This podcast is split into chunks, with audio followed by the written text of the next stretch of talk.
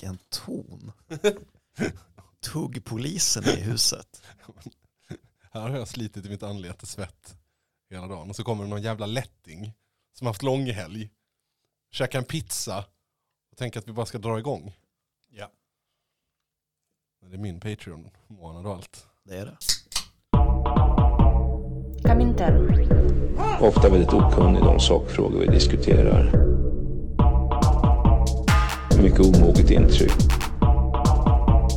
De är stöddiga. De är otrevliga. De smäller i dörrar. Och de ljuger om oss. Eh, det är... Eh, det är dags igen.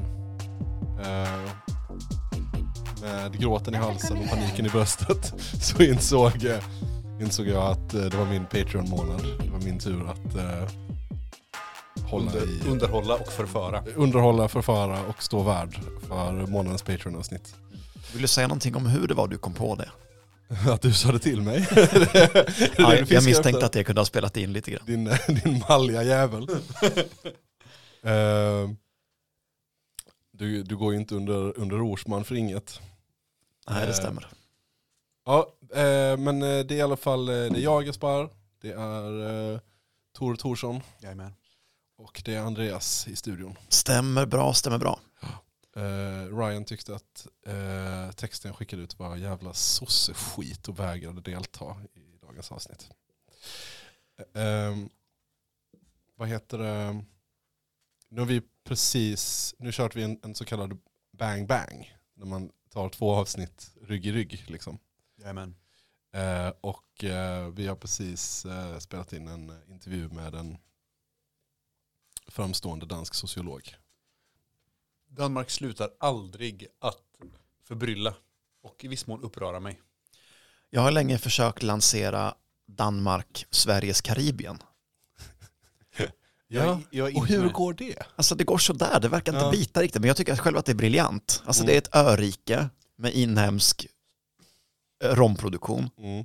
Vad mer behöver jag säga? Du är klar, du känner dig klar där? Det räcker. Det är en bananrepublik, den är korrupt. 100% bara, du vet, det här växer på mig. olika rasistiska despoter tar makten. Ja. Okej, du har jag har någonting ju där. länge försökt, då måste jag kontra med att säga att Norge är Skandinaviens Italien. Det är det absolut inte på några som helst villkor, inga jämförelser dem emellan. Det var det mest upprörande jag hört idag. Ja, nu får du nästan försvara det här Tor. Nej. Nej, okej. Jag tänker bara, låta er sitta med Ja. den här känslan Okej. Och, eh, och fundera, försöka fundera ut olika förklaringsmodeller till varför jag har sagt så här. Är det, är det pizzakulturen? Pizzakultur, eh, bergskedja, ja. Så. Okej. Ett land som är bortkastat på de som bor där. Fast jag skulle hellre, jag väljer hellre Norge än Danmark vilken dag som helst. Alltså. Norge, Sveriges Iran. Norge är... Okej. Mm. Alltså en befolkning tryckt under ett uråldrigt religiöst eh, förtryck. Nej, Dogmatism, däremot så vill jag slänga in sexualmoral. sexualmoral. det går vilt till i Sargosbergen. Ja, så det gör det garanterat. Garanterat. Och det är fullt applicerbart på Norge också. Mm. Jo, jo, men ja, absolut. Ja, det, det finns någonting där. Jag är mer villig att ställa upp på Norge som Nordeuropas Iran än vad jag upp på Norge som Nordeuropas Italien. Det ena behöver inte utesluta det andra. Så. Vad tror ni om att eh, Finland är Nordeuropas Transnistrien? Känns det... jag, vet, jag har ingenting att komma Jag med. Jag att tänker inte följa upp det. Ja, nej, nu får vi sluta med den här leken. V- På, ta- vet du vad, jag var tvungen att berätta mina två bästa Transnistrien-fakta. Det, det, det är trans, riktigt, Har vi en jingel för trans transnistiska fakta? månadens transnistiska fakta. Så för det första, eh, det finns ju ingen, det är ju ett eh, semiland som ligger på gränsen mellan Ukraina och Moldavien. Som typ ish tillhör Ryssland, typ ish är självständigt, typ ish tillhör Moldavien. Och det finns en svensk koppling, eller hur? Eh, Bara i form av sexhandel, inte på något annat sätt. Äh, finns det inte, vad heter det, rabaldret i... eh, I Bender tänker du på? ja, precis, det är ju där. Ja, Bänder i, i Iran. Äh, I Transnistrien. Ja, den faktiska platsen där Där rabaldret ägde rum. Ja, där, där, Karl den XII, det här kan ni bättre än mig. Ja. Era royalister. Karl XII är jag ganska säker på. Nej, inte rabaldret. Skitsamma. Ja. Eh, det är inte det transnistiska fakta som jag hade tänkt att dra till med i den här podden. Jag får kolla upp det till nästa. Eh, men, men det finns ju då ingen ekonomi alls överhuvudtaget. De har typ så barnhem och eh, tukthus. Sovjet-kitsch. Ja, exakt. Eh, men men eh, folk måste ju liksom, de måste, någonting måste produceras, folk måste gå till arbete och så vidare. Annars hade det blivit helt avfolkat. Och vad de, vad de har nischat in sig på är, eftersom det ligger liksom i en eh, ja, men, eh, liksom juridisk skuggzon på något sätt, så har de, har de börjat med eh, sm- Small Arms Fire Manufacture. Så de eh, bankar ut eh, bootläggade AK47 och säljer till typ Boko Haram och eh, italienska maffian. Och, och, men grejen är att de har liksom ingen stålproduktion. Eh, det finns liksom inget, eh, eh, ja, det finns inga gruvor eller så där. Och det är ett problem om man behöver metall. Eh, och inte kan sluta några handelsavtal direkt med andra nationer. Eller så. Det är så att man, För att deras ens enda produktion är så illegala spökvapen som inte går att spåra. Ja, ty, ja. Ehm, så, så vad de gör, de, de sluga jävla transnistrierna, är att de hoppar in i skåpbilar och så kör de upp till Pripyat. Som ligger, som ligger bara ett stenkast därifrån, inte stenkast men det är inte så jävla långt därifrån. Ett ryskt stenkast. Och sen så fyll- långt. Fyller de sina skåpbilar med, med strålskadad, strålskadat stål. Och så, så kör de ner det igen och så smälter de ner det och gör de det till AK47. Och så säljer de radioaktiva olagliga maskingevär. Det är väldigt kul. Det är väldigt, det är extremt eh, så, extremt cyberpunk alltså. Ja, verkligen. Det och att de stjäl lite, lite gas hela tiden. Ja, gas och olja, för att all rysk gas och olja passerade genom Transnistrien. Och de tänk, då var det någon transnistisk tjänsteman någon gång som tänkte ungefär som ni vet den här perfekta bankkunden. Ja, Vad hände om jag bara skulle ta ett öre från alla överföringar? Ingen skulle märka. exakt. Så han tar bara en spann naturgas så här om dagen. Eh, Men det, det andra väldigt roliga Transnistria-fakta är att eh, det styrs ju naturligtvis av någon sån eh, eh, krigsherre, despot, eh, grå eminens liksom. Eh, och den här personen äger så gott som all, all näringsliv i Transnistrien. Och har Det blomstrande transnistiska näringslivet. och, det, och då är det liksom, eh, och, och, och eftersom det bara finns det här företaget så är liksom väldigt mycket i Transnistrien samma, samma firma. The Wayne Corporation. Nej, sheriff. Så det är sheriff arena, sheriff bensinmack, sheriff restaurang, sheriff matvaruaffär. Sheriff Garage. Där vi- Sheriff Garage. Så allting heter Sheriff. Olika så, sovjetiska bootleg-kopior av olika vapen. Ja, sheriff maskingevär. Det är bara det är en plats som jag vill besöka någon gång i livet. Eh, Men eh, det är inte vad vi ska Har uppehålla oss vid. Transni- Transnistrien någonting med Transni... Nej, det var inget. Vi hade ändå ganska långt gångna planer på att åka dit ju ett tag. Ja. Ta en Ja. weekend. Ja. Man åker till Moldavien och sen så får man betala en så fast summa på 100 dollar för att åka buss över. Titta på gamla Stalin-statyer. Något som här, här fick Karl XII strykplakett. Ja. Och sen åker man tillbaka in i Moldavien. Jag, jag har en vän som eh, håller på typ håller någon slags flyktingförläggning där under armarna och sånt där också. Måste skicka typ så 600 spänn i månaden för att täcka deras hyra, mat, värme. Ja. Eh, men eh, jag eh, eh, tänkte liksom så här, bara, men okej, vad håller jag på och, och, och läser eh, just nu? Eh, och vad kan jag tänkas kunna tala lite om. Eh, och jag håller på och läser eh, David Grabers History of Everything. The Dawn of Everything. Dawn of Everything. Dawn of Everything. Som är hans, eh, ja, det, det, är någon slags historisk uppgörelse med, alltså på, på ett sätt både historiematerialism och eh, konservativ historieskrivning. Där, de, där han tillsammans med en annan författare, eh, Wayne Grow, eh, som inte stavar på samma sätt som eh, Slick i eh, Heat. Smal referens, men de som tar den tar den. Eh, Smala referenser är mina bästa referenser. Men det här ska också vara David Grabers eh, liksom, eh, vad heter det, Magnus, eh, Magnum Opus. Magnum, Magnum. Magnus Opel, Ja, ja. eller hur? Det var det sista han gjorde i livet, det var någonting han hade jobbat på extremt länge. Just det, han och eh, hans medförfattare hade jobbat på Magnus Opel eh, boken väldigt länge. Just det. Och den släpptes efter hans död. Ja, det sägs ju då att han blev färdig och skickade in manus två veckor innan sin död. Han gick bort eh, 2022. Eh, och David Graeber är en amerikansk sociolog och anarkist. Eh, men eh, det finns... Skrev eh, Skuld, Ja, läste ni den också? Dept. Den har jag inte läst, men det är hans, och Bullshit Jobs, det är väl hans tre kända böcker. Briljant titel alltså. Ja. Eh, och han var väl, han liksom rose to prominence, eller vad man ska säga, eller blev, hamnade i blickfånget under Occupy-rörelsen där han var väldigt drivande. Fan vad det känns som hundra år sedan. Ja, det gör det verkligen. Alltså hade någon sagt till mig nu att Occupy var innan 1917, jag har sagt ja. Mm. Det känns, det känns typ mer avlägset. ja, När man spelar som När då då? Eh, har ni spelat eh, Sällskapsspelet? nej. Då ska man lägga ut eh, olika ganska obskyra händelser i, ehm, i tids... Eh, du får en tidslinje liksom. Men du ska, behöver inte veta vilket år det är, du behöver veta, bara veta när det är i relation till andra saker. Så Mm. man är glad om man får så här, slaget i Hastings. Det är före att Eiffeltornet byggdes. Just det. Saker. Det här är ett spel som har gjort mig rasande. Jag hade vunnit över dig i det här spelet utan problem. Ja, det hade ju varit trevlig omväxling. eh, för nej, dig. för att det, är, det hade varit helt i linje med hur allt i vår vänskap ser ut. Eh, David Graeber eh, har sk- skrev då den här eh, st- stora tjocka boken där han typ går igenom mänsklighetens historia innan eh, och fram till eh, den agrara revolutionen. Typ. Eh, men eh, det har gjorts, det har sagts jättemycket bra och skrivits jättemycket bra om den boken redan. Eh, den är f- 500 sidor, jag är inte färdig med den. Jag tänker att det är lite ambitiöst att ta sig an. Eh, bara sådär i en handvändning. Det är det. Och den kommer ju på svenska väl nu snart också. Som kanske den gör. många andra kommer göra upp med den snart, tänker jag.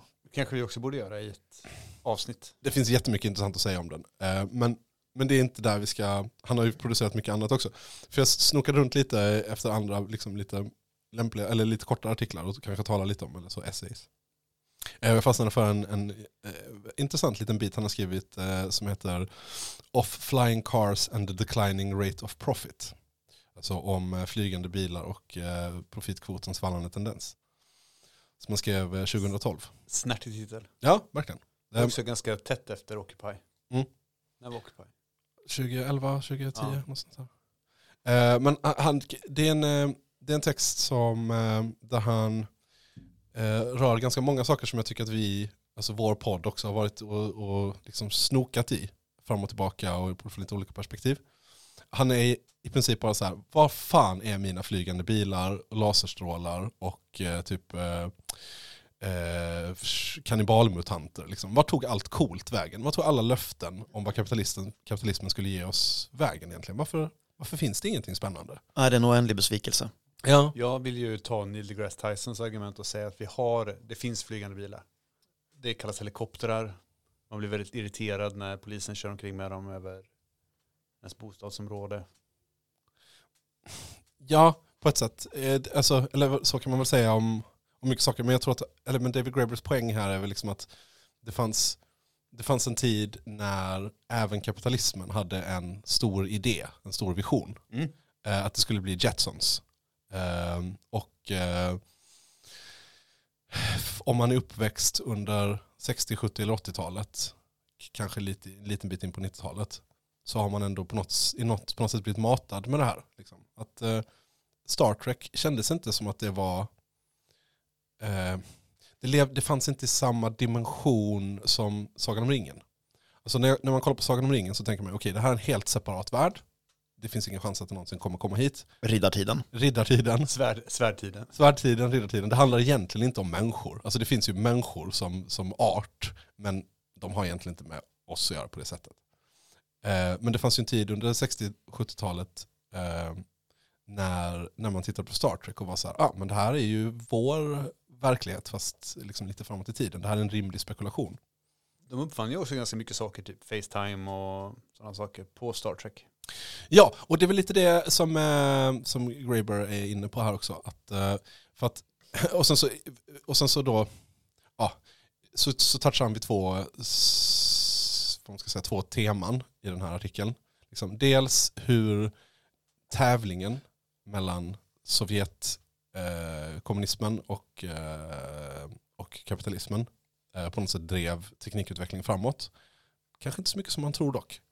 Eh, han nyanserar den bilden lite grann. Eh, men han, han drar den här klassiska eh, Sovjetunionens största bedrift var att sätta en amerikan på månen. Och eh, eh, det andra spåret han talar om är då liksom den, den postmoderna stora idéernas död. Liksom. Eh, att, att, eh, efter att kapitalismen liksom vann över kommunismen så var man liksom så, ja, då var vi klara, då kan vi sluta ha de här dumma illusionerna om att arbetarna ska få något trevligt, utan nu kan vi bara syssla med ballistiska missiler och eh, eh, övervakningsteknologi, för det är egentligen det enda vi behöver. Och eh, hur eh, både platsen för utopiskt tänkande i populärkulturen, som, som Star Trek, som då ju faktiskt driver fram teknologin på något sätt, eh, minskar eller tas bort. Liksom. Det enda vi får ha kvar i, form, i den formen är ju remakes av gamla u- utopier. Liksom. Där de återintroducerar pengar typ i Star Trek-universat och, Ja. och återintroducerar massa, massa liksom konservativt och reaktionärt skit. Liksom. Devalvera dem devalvera eller åt, i bästa fall återanvända, oftast devalvera och förstöra de utopier som tidigare funnits. Det finns inte utrymme för att producera några nya. Liksom. Eh, nu tävlar ju alla jävla tv-program och science fiction och fantasyberättelser om att vara mest edgy och gritty och realistic. Typ. Som av någon märklig orsak alltid innebär typ sunkig sexualmoral, eh, våld mot bönder och eh, att rika människor är elaka. Liksom. Ja, det är ju sant. Men. Jag läste det här om eh, nya Game of Thrones, den Drakarnas hus. Och eh, när de bara, nej nej men vi vill spegla hur det var. Vi vill bara berätta om hur det var på den tiden. Bara. När då? Tiden, Riddartiden! tiden ni har hittat på helt och hållet från ingenting. Va? Ja, gött. Ja, på den tiden. Det är bra att ni får berätta om hur det var då. Det skulle lura mig om jag fick upp eh, House of Dragons i När var det? jag skulle lägga det mellan slaget vid Hastings och Occupy. Ja, eh, vad, vad, vad var jag inne på? Jo, eh, att det, eh, det är den ena grejen då, hur, hur utrymmet för utopier ta, tas bort i populärkulturen. Eh, det, det, är, det är den ena grejen som, som man kan eh, se väldigt tydligt. Eh, men också hur man kan se att den teknologiska utvecklingen som, som har skett och som sker, eh, den är också väldigt mycket riktad till att hindra annan teknologisk utveckling eller hindra kreativitet. Och det tycker jag är en lite intressant take. Därför att Eh, det, här, det här är inte så här en väldigt så här eh, djup empirisk artikel. Den är, liksom, eh, den, är, den, är, den är väl skriven och lite skojsigt skriven och sådär och lite anekdotisk. Men eh, jag tycker ändå han rör vid saker som så här det stämmer överens med min intuition och känsla. Att om man tar sådana saker som där utvecklingen har gått väldigt snabbt, eller så där, där utvecklingen ändå har gått framåt, typ drönare, datorprogram, mikrochip, eh, kunna kontrollera gener, sådana saker det är ju främst teknologi som används till att eh, kontrollera och förhindra kreativitet av olika slag. Eh, och de förutsättningarna, alltså till exempel typ så datorer, det kan man ju tänka, oh wow, man har internet, man kan dela eh, man kan dela idéer med människor över hela världen och det borde ju fostra kreativitet. Och sen bara så, ja, fast i praktiken så använder människor mest internet som en enda stor postorderkatalog. Eftersom det är kapitalistisk logik som styr det teknologiska verktyget. Jag skulle vilja dra det ett steg till. Att det, finns en, eh, det fanns en fantastisk podd som jag lyssnade mycket på som heter Note to Self. Som jag inte tror görs längre eller så görs den bara på Acast bakom betalvägg. Eh, och de hade en, de hade en, fem, en vecka under, under en arbetsvecka, under fem dagar så gav de ut ett kort poddavsnitt varje, eh, varje dag. Där det var en, och själva serien hette Bored and Brilliant. Och den handlar om hur ens telefon eh, hela tiden liksom erbjuder, jag har säkert pratat om det här förut, men hela tiden erbjuder en förströelse och därför blir man mindre kreativ. Eh, att så här, när man aldrig har, när man aldrig har tråkigt för att man kan alltid titta på typ vad Dana White säger på YouTube så vandrar aldrig ens tankar liksom och då blir man inte då kommer man inte komma fram till någonting. Man kommer inte komma framåt i sin kreativitet. Man kommer inte ta tag i saker som man gör. Så varje dag så skulle man, dels hade de en liten grej om så här, vad gör din telefon med din hjärna? Och sen så hade de också en utmaning. Att man var tvungen att stänga av eller sluta göra en ny grej med sin telefon varje dag. Och det första tror jag var att så här, du får inte skriva meddelanden, du måste ringa någon om du vill någonting. Och sen så var det så här, du måste ha telefonen i väskan på ljudlös, du får inte ta några bilder.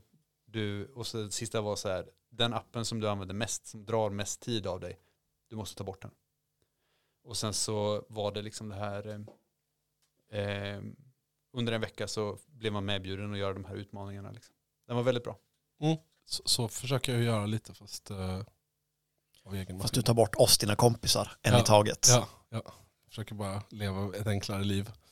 Eh, fan, nu tappade jag tråden igen för att du höll på och skulle säga något intressant och spännande som väckte andra tankar i huvudet. Ja, just det. Eh, för att, eh, och datorer kan man tänka sig skulle knyta ihop människor, gör de inte riktigt. Eh, därför att eh, ingen av de plattformarna som skapas på internet är eh, skapade för det. De är skapade för att man antingen ska bråka eller köpa saker.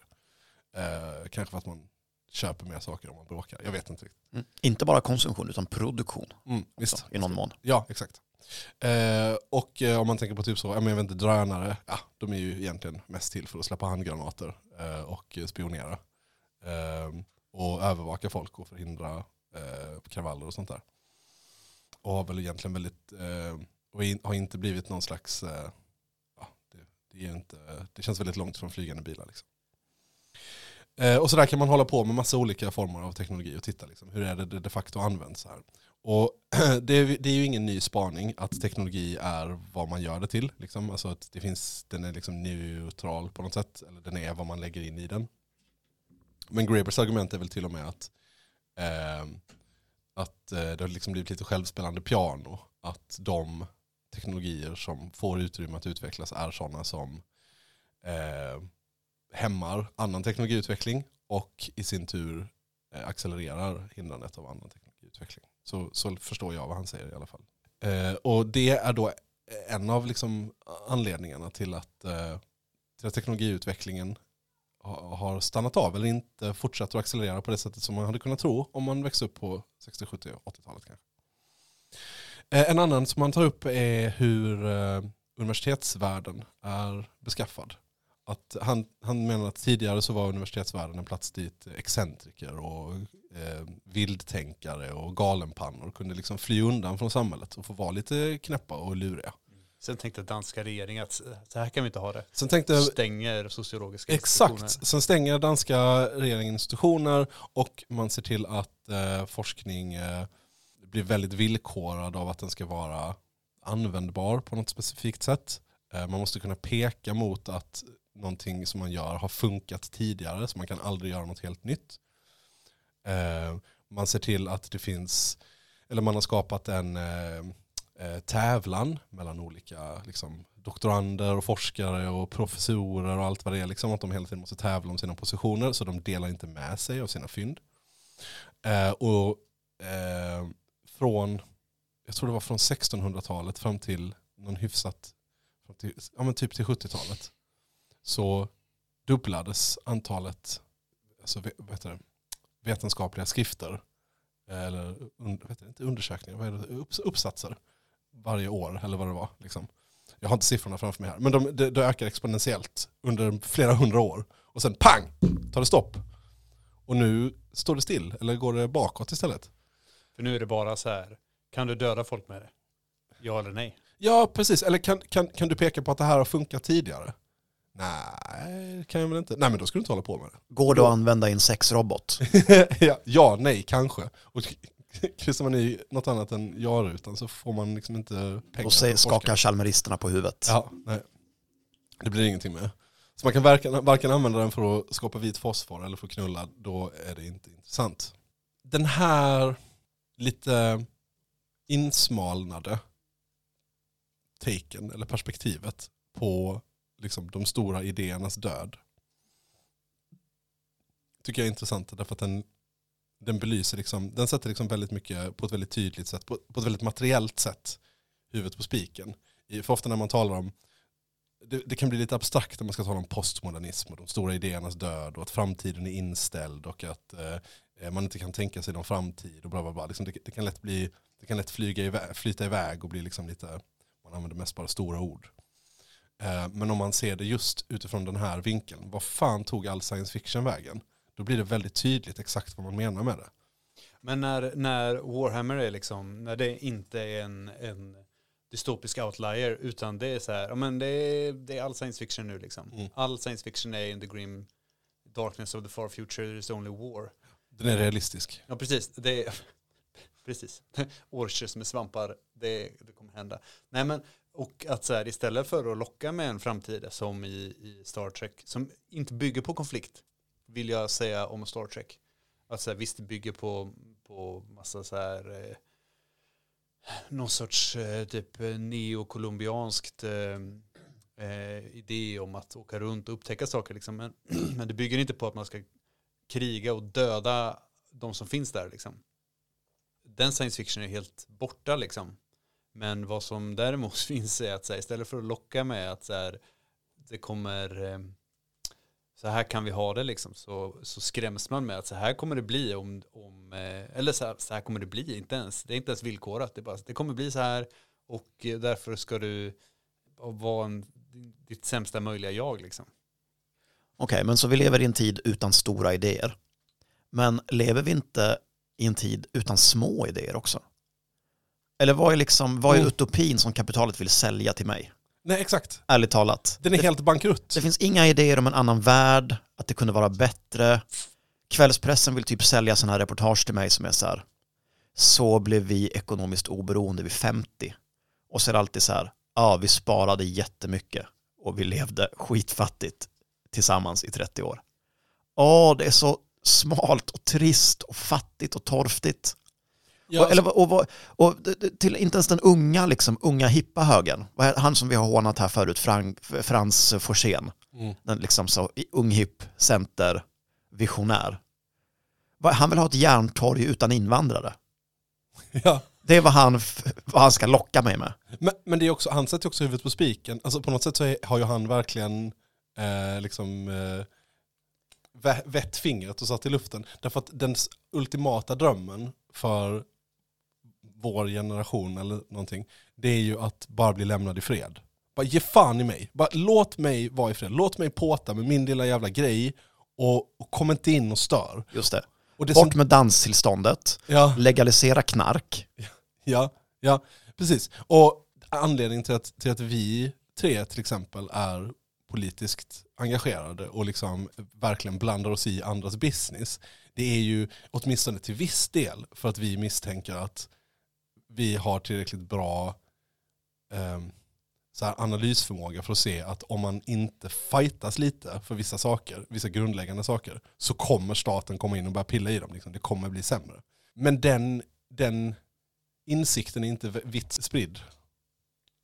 Men det är också så här, har man, har man vuxit upp utan, ut, alltså så här, saker som jag minns tydligt från mina så formativa år på gymnasiet, typ, när, min, när mitt politiska medvetande på något sätt formades. Typ. Zapatistupproret, extremt liksom, viktigt för mig. De har ju, alltså så här, de har haft sina autonomi, autonoma liksom, eh, byar och så sen, sen 94. Där jag gjorde en intervju för länge sedan med en, en eh, amerikansk anarkist vars namn nu flyr mig. Men då, var det subkommandante Marcos? ja, jag önskar det, alltså, det var det inte. Tyvärr, det hade varit så jävla häftigt. Nej, men då pratade vi om så här, vad gör det här med människor när, när man har ett helt nytt sätt och, och en helt annat sätt att vara mot varandra på. Liksom. Och hur, hur blir de som växer upp i det här? Alltså 94, de som är födda 94, de är ju de är 28 år liksom nu. De är vuxna liksom. Eh, så vi pratade om det. Och sen så, ehm, så att, att vara liksom, jag vet inte när de här drömmarna tog slut. För för mig så är jag, ju- jag har kommit in i, i livet liksom med så stora drömmar om, om andra saker, helt andra saker. Liksom. Att världen ska kunna vara på ett helt annat sätt. Men det känns som att folk som, någonstans så tog skräcken över liksom. Ja, det finns väl en extremt välutvecklad och raffinerad och framförallt vad heter det, välbetald apparat som inte gör någonting annat än se till att den idén eller den drömmen försvinner. Som, som, alltså den, den kapitalistiska ideologiproduktionen är ju ett av dess mäktigaste liksom, grenar. Eh, det är ju varje Marvel-film du går och ser, varje, varje gång du slår på eh, radion och inte lyssnar på en, någon obskyr narkokommunistisk anarkokommunistisk podcast. Alltså allt, hela tiden. Varje dag i skolan, varje dag på jobbet, varje gång du slår på tvn, varje gång du läser nyheterna. Bam, bam, bam, bam, bam, bam, bam, hela tiden, nonstop. Eh, Ja, det är fan inte konstigt att folk desperat jagar sådana get rich quick scams.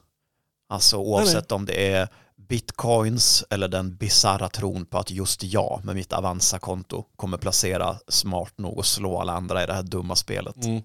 Nej, visst, för att på ett sätt så är ju det, alltså det, det är ju ett utlopp. Alltså, jag ska inte säga att det är klasskamp, liksom, men det är ju på något sätt en dröm om att komma bort, alltså bli, göra sig fri från arbete och tvång och, och så här, det här jävla pestsamhället. Eh, det är bara så himla tragiskt att den, det enda lilla utrymmet det får är i, eh, i sådana, ja, såna krameristiska get rich quick schemes. Men vadå, det är ju ett inomkapitalistiskt sätt att, att bryta sig loss liksom. Ja. Och som är så extremt individualistiskt. Ja. Det är trist. Förr var det tågrån i alla fall. Då var det ingen annan som blev rik. Nu är det någon annan som blir rik när jag Ja. försöker att Ja. placera i rätt ny kryptovaluta. Ja, och det är inte ut, man blir ju skadeglad när eh, kryptovärlden kollapsar och sånt där. För då blir alla, alla sådana människor som man tycker är så dumma i huvudet som håller på med det där, de blir liksom straffade.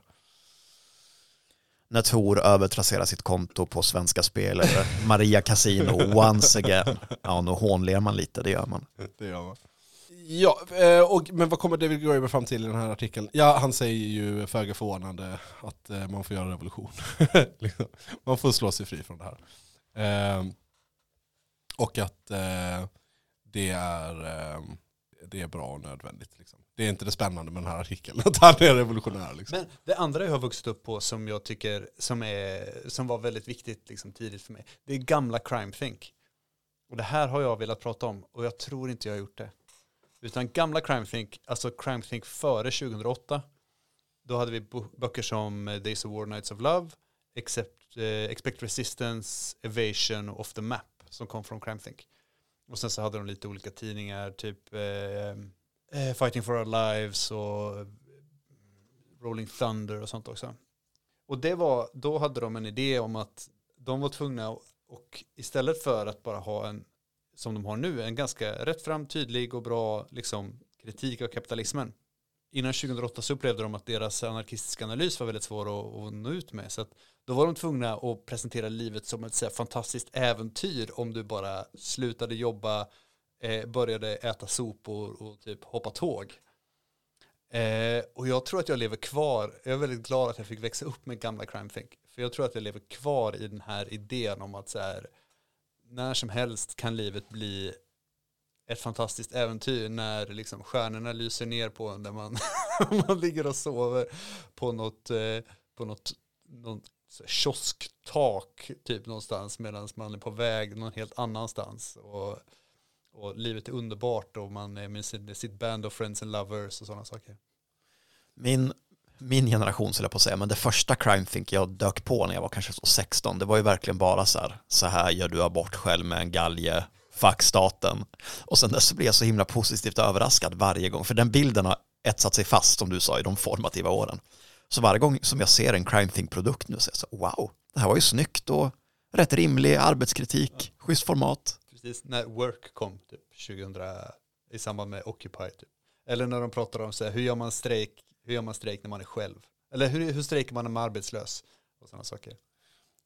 Jag vet, ibland så tänker jag liksom att eh, när man tänker på gamla, ja, men gamla crime thinkism, gamla crime thinkism, eh, det, är så här, det, som är, det, är, så- det är så svårt när man talar med människor som, som inte har så mycket politiska erfarenheter att förmedla den känslan av att delta i en kollektiv handling. Och när man liksom verkligen alltså i realtid känner hur man bänder verkligheten, man tänjer på det liksom osynliga membranet som man vandrar runt i hela tiden, som är så här, lägger ett grått filter över hela världen. Och så helt plötsligt så kan man liksom, om, man, om tillräckligt många samtidigt häver sig mot det, så kan man liksom bryta igenom och då stapplar man ut i en värld med mycket starkare färger eh, och eh, där allt, eller mycket mer saker är möjliga. Och, eh, och kanske är gamla Crime Things deras största förtjänst, att de lyckas liksom på många olika sätt förmedla, eh, förmedla lite av det. Och även, alltså, i, som svenska exempel, gamla Brand. Mm. Eller vet ni vad? Gamla Galago. Wow. Alltså lite punk, lite fuck you-attityd, lite en annan värld är möjlig på riktigt. Men det är klart, det går ju i cirklar det här. Det var också skapat av en generation som hade faktisk framtidstro. ja, ja, visst. Men jag, jag, minns första, gå- jag minns tydligt första gången som jag kände att så här, den här situationen som vi har skapat, den bryter ner de normala sociala liksom, barriärerna som finns mellan oss. Och det var när, nu minns jag inte exakt vilken dag det var, men det var under EU-toppmötet här i Göteborg. Jag var med Ung Vänster, jag var 16 år gammal och det var samtidigt som Reclaimfesten var på, vi hade gått någon svinstor demo och sen så skulle vi tillbaks någonstans och vi var tvungna att gå förbi Vasaplatsen. På något sätt var vi tvungna att ta oss förbi den här festen så man hörde liksom det här bitet som gick från, från ljudsystemet. Så man kopierades av eh, helikopter, helikopterljudet. Det var superduper tryckt stämning. Och vi var inte så många och det var, alltså polisen var superaggressiv och, och livsfarlig liksom. Ehm, och då så bara frågade vi folk, vem som helst på gatan typ, ja men vi ska hit, kan vi få haka på er liksom? Och alla var så här, ja ja men självklart, det är klart ni får göra det liksom, vi, vi går tillsammans typ. Och det är så tydligt för mig första gången när man bara så här, i den här situationen så är människor närmare varandra än vad de är annars liksom. I den här situationen så är vi alla, ja men så betyder att vara vänner och kamrater liksom, det, det betyder att bara vara människa med vem som helst liksom. Det var en fantastisk eh, upplevelse. Jag har också haft någon sån, en sån ingivelse när jag satt så klockan fem på morgonen på, på vagnen och mådde skit och så var jag på väg till jobbet. Liksom. Och då sitter man ju ett tappert gäng där. Liksom. Man är kanske ute någon timme tidigare än rusningstrafiken men det är fortfarande full vagn. Eh, och sen bara fick, alltså, så, så åkte vi, eh, eh, Eh, rullade vi genom stan och så, så bara fick jag en känsla, fan, så jag borde bara resa mig upp och bara dra i, i nödbromsen och säga nu skiter vi i det här. Vi vill alla gå hem och lägga oss. Vad är det för jävla sätt? Vad är det för jävla beteende att vi ska hålla på? Och så, så går fram till eh, spårvagnsföraren och säger du, jag är ledsen, nu blir det kluddigt för dig, men, men häng med här, låt bara vagnjäveln stå. Det är, inte, så- det är inte så kvistigt, det spelar ingen roll, det är ingen som dör av det här. Liksom. Det måste inte vara så jävla, nu, nu målar vi akvarell Eh, och umgås med våra barn eh, och lära oss ett instrument. Så, saker som gör det lite nice att leva. Och jag ska inte säga att jag var nära att göra det, för att det hade ju varit helt sjukt. Men, eh, men, men, men det kändes väldigt mentalt nära. Och jag kände mig liksom mental, eh, väldigt nära de människorna som satt runt omkring mig helt plötsligt. Och lite den lite den känslan kan man, man kan få det typ så husockupationer också när man har bott tätt med andra människor ett tag under en pressad situation och man, man bryter ner. Du vet, det finns ju ingen tillfälle där folk gör slut och blir ihop så mycket som i ett nyligen ockuperat hus. Liksom. Det, det är så himla mycket känslor, man är så himla nära andra människor. Liksom. Det slår blixtar till höger och vänster. Så det är, ja. Men jag tror också att det, att det är det som har hänt. Alltså framförallt de senaste kanske tio åren att samhället har blivit väldigt, alltså ensamheten har blivit väldigt mycket starkare liksom. Eh, för att människor träffas inte på samma sätt liksom. Sen så kom eh, pandemin och gjorde det väldigt, väldigt, väldigt tydligt liksom. Nej, ja, och alltså, jag, det här, jag vet att det här är en väldigt, eh, nu svär jag verkligen i den marxologiska kyrkan här, för det här är inte materialism. Men jag har, har nästan känslan av att liksom, eller på något sätt känns det som att den räddhågsna maskuliniteten har vunnit. Liksom. Det har funnits många andra tävlande sätt att vara människa liksom, eh, genom åren. Eh, men, men, men de saker, den, liksom de affekterna som har segrat, det är en, en räddhågsen maskulinitet som är så extremt våldsfixerad, eh, handlar hela tiden om hierarkier och som är livrädd hela tiden för att förlora sin position och att någon annan ska göra våld mot dem själva. Och som bara sitter och typ kollar på olika män som bara äter lever på, på YouTube. Typ. Ja, det är ju den mest extrema yttringen av någonting som ligger latent i hela samhället. Typ. Hade inte du tänkt någonting eller läst någonting om, om ensamhet? Jo, det har jag gjort. Men eh, Ryan skrev också till mig att eh, en skärmdump någonstans ifrån någon som skrev att I like how the new way of doing masculinity is to be very afraid of just normal cities. jag tyckte det var väldigt eh, skarpt formulerat. Ja, det är väldigt kul. Eh, jo, men jag har läst lite om ensamhet. Eh, jag ska börja från minnet. Eh, I veckan så har det varit en del i sociala medier om någon ny undersökning om, tror jag, amerikaners eh, sexvanor. Kan ni gissa? Ehm, inte. Att det bara inte, de ligger inte. Eh, de ligger mindre, framförallt män har, väntar ofrivilligt länge med sin debut, har färre sexpartners. Är det för att de är kristna och väntar på äktenskapet eller är det bara för att de är osofta och ingen vill ligga med dem? Nej, det verkar väl vara det senare. Alltså att män, rekordmånga män över 30 har inte gjort sin sexuella debut fast de gärna vill. Liksom. Och det här anses ju vara Jobbigt alltså. ett problem. Och jag antar att det är ett problem eller så att man vill att man vill väl att alla ska ha lite tillgång till mänsklig närhet och värme och kärlek och sådär. Samtidigt som ju sex inte är som mat. Alltså det är inte en basvara som alla borde förses med. Där är vi ju alla överens. Liksom. Det är mer komplicerat än så. Det finns ju en mentalt korrupt eh, vad heter det, hjärntumörssjuk del av den amerikanska vänstern som direkt föreslår vad då? Prostitution. Ja men såklart, därför nu måste vi omedelbart legalisera prostitution och vi måste upphöja yrket sexarbetare så att alla män får tillgång till en kvinna att göra sex mot. Eh, Så att de inte växer upp som ensamma kvinnohatare. Ge dem kvinna, det är det de vill ha.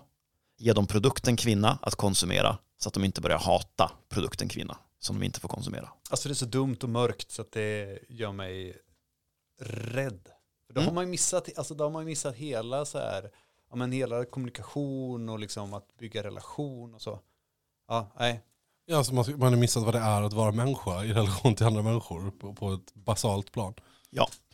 Eh, genom att klicka mig vidare i det här djupa avgrundshålet av dumhet så hamnar jag på en studie från förra året. Service Center of American Life har tillfrågat strax över 2000 amerikaner mellan 18 och 50 år om deras vänskapsrelationer. De skriver så här. Signs suggest that the role of friends in American social life is experience, experiencing a decline. Americans report having fewer close friends than they once did, talking to their friends less often, and relying less on their friends for support. The study, the shocking study, uh, reveals that nearly half of all Americans, 49%, reported having fewer friends than three. This marks a nearly twofold increase from the 1990s, when less than one third of Americans had fewer than three friends. Det här gör mig gråtfärdig alltså. Men är inte det här en, eh, en ytterligare bara ett sånt eh, exempel på ett imperie i kollaps? Liksom? Nej, jag tror inte det. Alltså, för jag tror inte att det är ett enbart amerikanskt problem liksom. Nej men okej då, men en, eh, den fallande profitkvotens ten, tendens globalt. Alltså, Ja, men det kan jag vara med på. Ja. jag, tror, jag har ju svårt att tro att det liksom är, och nu, nu sitter inte jag här och gör någon sån eh, eh, exotifierande rasistgrej, men, men jag har så svårt att tro att i nationer som inte tillhör ett kollapsande imperium, det vill säga globala syd, att det riktigt är samma sak. Liksom. Eh, jag, jag tänker mig att det är en, när man tillhör alltså, liksom väst, den, den e-, globala ekonomiska hegemonen, och det, håller, och det är någonting som är riktigt sjukt. Det är en riktigt sjuk röta som går riktigt långt in i allas våra samhällen. Eller alla, alla de samhällena. Då är det här ett av utslagen för det. Liksom. Men jag undrar vart är alla kult, alla, var är alla sekter liksom? Nej, men det finns ju ingen ko- kollektivitet. Det är en kollektiv syssla i en sekt. Ja, ja, men jag tänker Du att det- sitter 4chan och sen så tar du en k-pist och så går du ut på stan. Det är vad vi har fått istället. Ja, då har jag mycket hellre män som familjen alltså. Bara 13% av tillfrågade säger sig ha 10 eller fler nära vänner.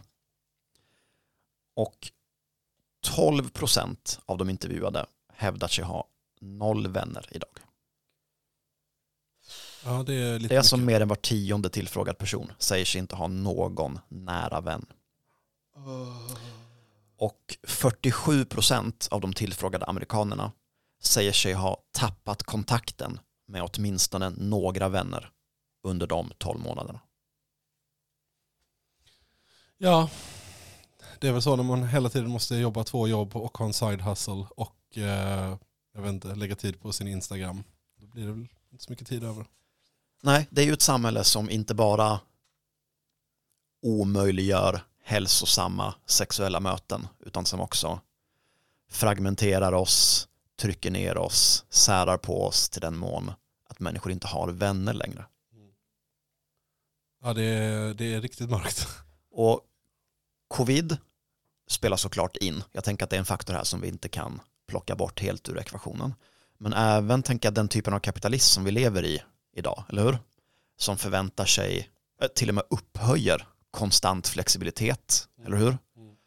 Man ska helst inte ha ett fast boende, en fast partner, man ska vara beredd att flytta, ta jobb var som helst, jobba när som helst.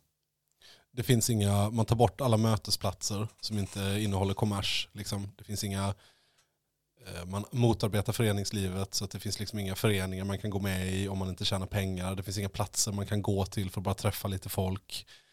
Och så vidare och så vidare och så vidare. Det, det jobbar på alla, alla nivåer det här. Och naturligtvis så, så blir det en eh, feedback loop. Därför att om man inte har någon att studsa, jag menar vi tre har ju ändå byggt upp den här lilla världen i den här studion. Där vi sitter och talar om framtidsscenarion eh, och möjliga utopier och dystopier för den delen. Men det är ju någonting som, där våra hjärnor studsar mot varandra. Det är en social grej. Om man bara sitter och glor på nätet med folk och kommunicerar med folk man inte litar på och inte känner. Det är klart som fan att det inte händer. Att det inte dyker upp några stora visioner om framtiden i ens huvud då. Nej, nu tycker jag flera gånger under avsnittet att vi tassar på någon slags eh, liksom teknikfientlighet nästan. Jag är inte he- helt säker på Jajamän, vad som är jajamän det är, så är det. hönan och ägget här. Alltså är det bara så att det är på grund av vår besatthet vid digitala hjälpmedel, sociala medier som vi har blivit antisociala? Eller, har, eller hänger det ihop med ett antisocialt samhälle som har omöjliggjort all typ av verklig social kontakt? Nej, jag, jag tänker ju jättemycket på det som att alltså, att tekniken är helt neutral. Alltså en, en smartphone eller en internetkabel eh, eller en dator kan vara en fantastisk tillgång. Men eftersom alla resurser som läggs på att utveckla hur man använder de här tingestarna läggs på att fundera ut hur ska man eh, få människor att konsumera och inte eh, interagera med varandra på djupet eftersom man inte konsumerar så mycket reklam då. Eh, då blir det ju, får det motsatt effekt. Liksom. Det är ju som om man hade, jag vet inte, om hela skoindustrin hade varit riktad mot att alla skulle ha ont i fötterna. Då är det klart att folk hade gått runt och haft ont i fötterna. Liksom. Det är ju inte skors fel per definition. Men jag upplever att mycket av, mycket av tekniken som vi har, nu kommer jag låta som att jag är amish, men mycket av den tekniken som, som vi har, att, alltså, så här, den, är, den är inte neutral. Liksom. Alltså, för att det, om du har en liten dator i din ficka hela, hela tiden, då kommer den ta tid från dig. Du kan inte använda den, alltså så här, du kan, den är inte social. Det är inte ett socialt eh, verktyg i det att du använder det inte för att så här, prata med andra människor. Liksom. Du använder det möjligen för att skriva till andra människor som är långt bort. Eh, det är inte, du, den tar upp uppmärksamhet från dina nära, liksom, från, dina, från de som är runt omkring dig. Jag minns också när jag, innan jag skaffade en, och nu sitter jag fast i det här med, liksom, så nu förstår jag ju dem. Men jag var så jävla irriterad på de som satt med sina telefoner när man umgicks. Liksom. Eh, och typ, ja men kollade på Instagram eller vad som helst liksom. För att jag, för att jag vägrade ha en smartphone. Jag, ville, så jag satt med min Nokia liksom. Och den gick ju inte att, det var ju omöjligt att, att använda den till någonting mer än att ringa och skriva sms med liksom. Ja, okej, absolut. Så jag tror också att sociala medier har en kanske onaturligt och ibland riskabelt hög vikt eller status att det blir någonting som man måste upprätthålla hela tiden. Men jag tror att hade människor haft erbjudits fullvärdiga, meningsfulla liv så hade de lagt den åt sidan. Ja, och jag menar, alltså det är ju på något sätt också fantastiskt att man har all världens kunskap i en liten ask vid sina fingertoppar hela tiden. Det, det är bara det att det är oftast inte det man använder det till. Det är oftast så att man använder det till att ja, så stirra på Instagram eller vad man nu håller på med. Liksom. Ehm, men men, det är ju förjävligt helt enkelt. Men det är inte superofta jag behöver veta vilket år som bataljen i Bender var, eller kalabaliken i Bender liksom. Nej, Kalabaliken i Bender, ja inte rabaldret i Bender naturligtvis. kalabaliken i Bender. Kalabaliken, ja. Det händer väldigt sällan när den kunskapen är väldigt viktig för mig. Så att i vanliga fall så brukar man bara kunna så här, kanske, kanske veta att det har hänt. Så att ha all världens kunskap i sina fingertoppar, om det kommer på bekostnad av, att, av ens eh, sociala relationer så vet jag vad jag väljer liksom. Men Jag tror inte det kommer på bekostnad av. Alltså jag tror att det är ett, det är ett sätt som, eh, som teknologin har valt att användas av. Alltså, sociala medier är ju en av de plattformarna som man har valt att lägga på. Det är ett sätt att använda smartphonen. Men smartphonen i sig, det är ju teknologin. Ja, precis. Och det här är en diskussion som är omöjlig att...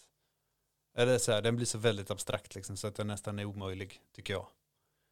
Ehm, för att nu, nu sitter vi här och vi vet ingenting annat om smartphones än att det används för att folk som är väldigt intelligenta och väldigt, väldigt välbetalda ska sitta och utveckla programvara för den som, som är till för att vara så beroendeframkallande som möjligt. Liksom. Kalabaliken i Bender kallas den strid som uppstod den 1 februari 1713 under Karl XIIs vistelse i Var, Varnitsa i närheten av Bender i Osmanska riket, nuvarande Moldavien. Just det, kolla var det ligger nu. Jag tror nämligen inte att det är nuvarande Moldavien, jag tror att det är exakt i Transnistrien. Ja, fast alltså jag, jag tror, jag tror, eftersom Transnistrien inte är ett eget land, Så erkänner inte Wikipedia Transnistrien. så tror jag att man hade blivit redigerad om man hade skrivit i Transnistrien på Wikipedia. Det är möjligt. Jag å andra sidan hävdar ju alla folks rätt till Det gör det va? självständighet. Ja. Du ville snacka gangsterrap. Du ville säga någonting om glas innan vi slutar. Nej, eh, jag tar, Fönster. jag, jag tar det en annan gång. Lovar- vilken cliffhanger. Ja, någon gång ska jag prata om fönster, eh, brittisk, eh, engelska liksom, eh, industrialiseringen och eh, eh, luditerna. Men det, och det är ett löfte till en annan gång. Ja, du, det här kommer ut rätt snart sa du Tor. Ja, det är det. Mm. Det här kommer ut före söndagens avsnitt med Lotte. Jajamän. Mm. Då kan vi plugga det lite att vi har snackat om Vi har pratat om Danmark, dansk marxism. ja, och stumt tyst- tvång, tyst tvång. Det tysta tvånget. Mm. Ny bok av Sören Mau. Superintressant. Det tycker jag man ska lyssna på. Eh, sen uppmaning till våra 70 Patreons också. Eh, vi har ju efterlyst eh, ljudklipp, meddelanden, vad som helst som ni vill säga. Det är glest, det kan vi erkänna, eller hur? Ni utsätter Ja, oss för stumt tvång. Ja, det gör ni verkligen. Vi tycker att ni som är liksom i vår klubb, ni riktiga kominternskallar, ni har lite grann ett extra stort ansvar att bidra till det här. Vi tror liksom att man måste kick, sparka igång det lite. Våra ordinarie gratislyssnare måste liksom höras, höra det göras några gånger innan de fattar att de ska göra det själva. Så skicka in eh, ljudklipp, är ni väldigt snälla. Annars, Eh, ja. annars så får ni bara ha ett, eh, en fin tillvaro. Även annars kanske vi inte tycker att podden utvecklas som vi vill och så lägger vi ner. There, I said it. Ja, så är det. Boom. Ja, med, de, med den skrämmande tanken så lämnar vi er. Ja, tack för att ni är med på det här tåget. Ja, tack så mycket. Mm. Ha det Ha det fint. fint. Hej. Puss hej.